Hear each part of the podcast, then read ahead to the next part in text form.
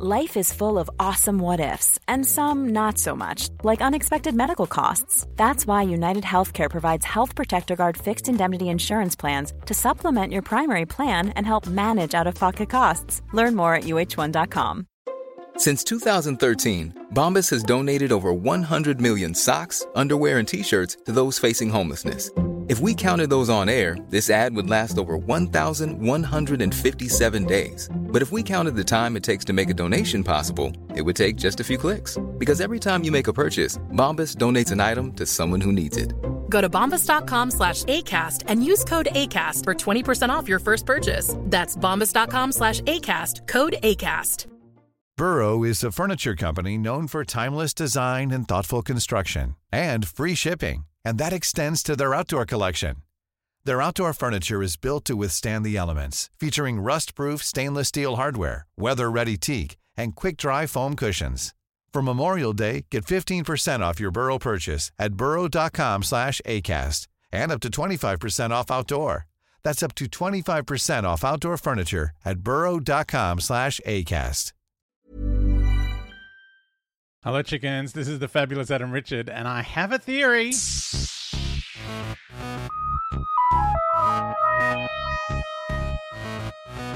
Hey, chickens! Uh, we are still watching the uh, the Day of the Doctor, the 50th anniversary special. Um, the Doctor has just married Queen Elizabeth I, infamously the Virgin Queen, as she was called, um, and I find it weird that she's marrying the Doctor. Like, I get that it's kind of I think on some level, there's sort of like a weird fantasy thing about, you know, oh, who else would the Doctor marry but someone as amazing as Queen Elizabeth or, you know, in, in the past, River Song. Um, this is the second time Steven Moffat has married the Doctor off. Uh, but I just find it kind of like, I don't know, I feel like, you know, and I know it's not the fact because Queen Elizabeth uh, was, you know, surrounded by men who kind of like gave advice and manipulated her. Um, you know, her reign and her parliament and all that kind of stuff. But, you know, and as I've explained in another episode, her reign is problematic for a lot of reasons.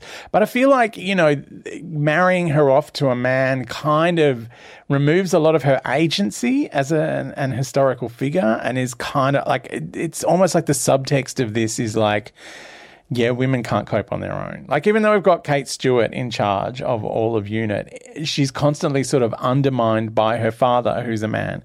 Um, yeah, I'd, it, it just, you know, because she's constantly reminded, like, would your dad do this? It's like, come on, let her have some agency. Like, she's the boss now.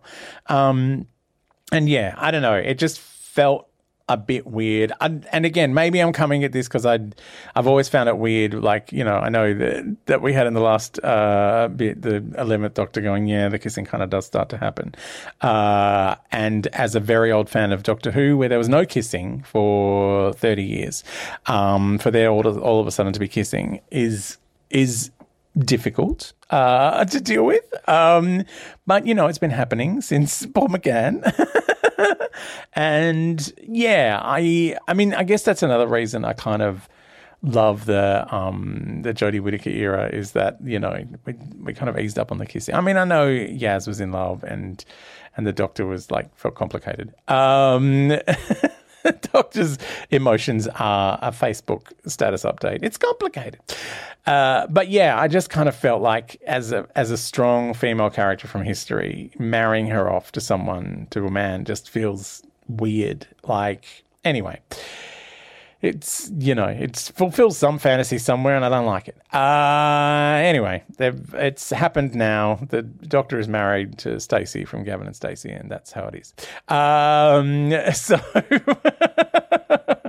Uh, after they get married, uh, the 10th Doctor goes, uh, I'll be right back, and goes into the TARDIS, which has his old console room. Oh my God. Like, I know I've only just watched the 10th Doctor episode and it was exciting because we got to see it. But it, I remember this being genuinely kind of exciting because we're at the end of Matt Smith's tenure. So we've had, he's had two console rooms for some bizarre reason.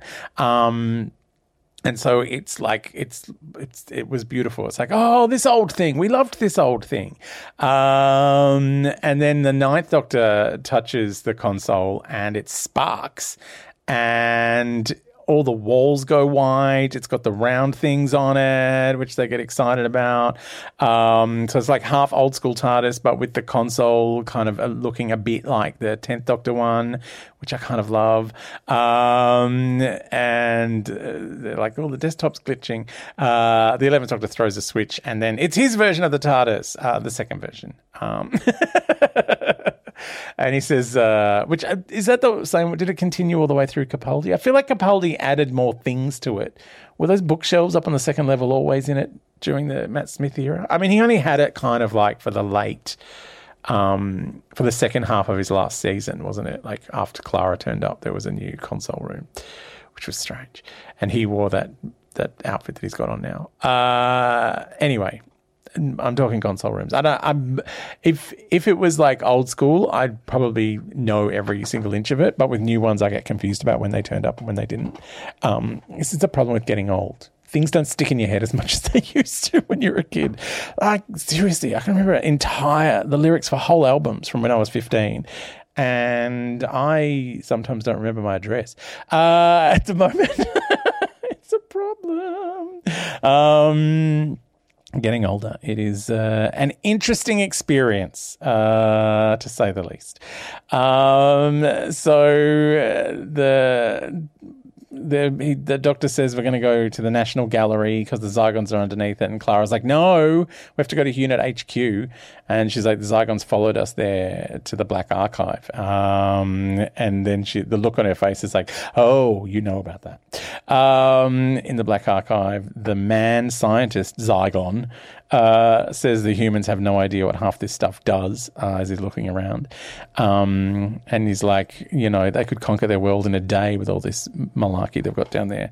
Uh, Kate and Osgood turn up um, and say, when we're not armed, you can relax. Uh, the lead Zygon turns back into Kate Stewart.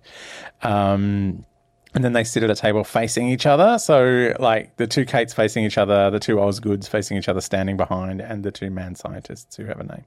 Uh, I'm sure, but I've forgotten it. Uh, I told you, things don't stick in my head at this age. Did they say his name? They must have said his name at some point. It's probably Mac something because he sounds vaguely northern. Um, anyway. Uh, Kate says nobody can be allowed to have access to the Black Archive, and she's turning on the failsafe, which is a nuclear warhead that's underneath it, uh, and it'll go off in five minutes. And the other Kate's like, "You're prepared to destroy London to save the world," and she's like, "Yep." And I'm going to save billions. Uh, at which point, the 11th Doctor's voice comes over the space time telegraph. Oh my God which he gave to Kate's dad, which is, I think that's like, wasn't it the space time telegraph that the Brigadier sent a message to the doctor at the start of the last Zygon story, uh, the Loch Ness Monster one? I think it was Terror of the Zygons. Um, I could be wrong, but I'm pretty sure that was the space time telegraph. I love that it's come back now uh, for more Zygon business. um, uh, there's a picture of the Brigadier, then we see on the wall between Kamelion and Nyssa and Tegan um, on the Vera murder board of companions. I hope Brenda Blethyn comes in at some point to save everyone, to just point at the strings and go, yeah, I know who killed the thing.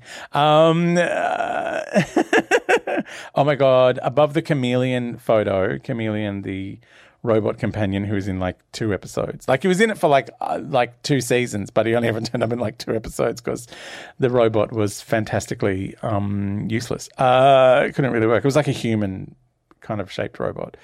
Uh, and could turn into anyone like a Zygon. Um, anyway, uh, above um, Kamelion is a tag that says Grace Holloway with Doctor 008. Oh, so cute. Because Grace was the one that patched off with Paul McGann um, in the TV movie. Oh my God, I love this. I, I just want to sit on these freeze frames of the murder board for the entire podcast. I don't really care what's happening anymore. I'm just mad for the Vera murder board of companions. It's the best. Um, so the 11th Doctor, via the space time telegraph, tells Kate that uh, she can't be so stupid as to turn on the Black Archive security protocol.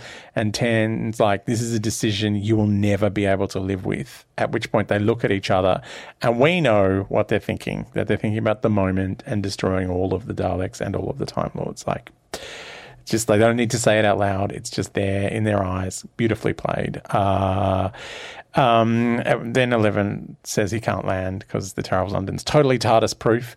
Um, and the War Doctor looks over at the wonky crystal ball. Uh, that the Zygons were using to put themselves in the paintings. And uh, he says, We don't need to land. Uh, and he picks up the crystal and says, Cup of soup. What is cup of soup? then we have a flashback to the man scientist. I think they say his name in this bit, but I've forgotten it already. Look it up, but I'm not gonna. Um, someone could correct me. Like I've got a bunch of corrections to come uh, from a whole, a whole, bunch of things that I said wrong the other week. Um, anyway. they flash back to when the man just got a phone call, and it's the doctor, the 11th doctor, telling him to take the Gallifrey Falls painting to the Black Archive. And he's like, why would I take it there? That's the bit we saw earlier, and now we're seeing when it, like, why that happened. Awesome. Uh, all right, I think we we may finish the Day of the Doctor in the next episode, or I could be wrong.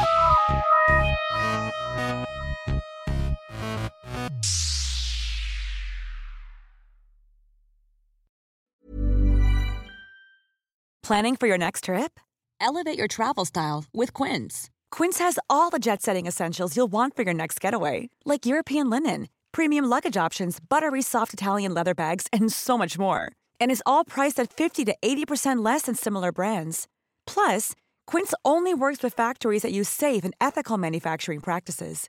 Pack your bags with high-quality essentials you'll be wearing for vacations to come with Quince. Go to quince.com/pack for free shipping and 365-day returns.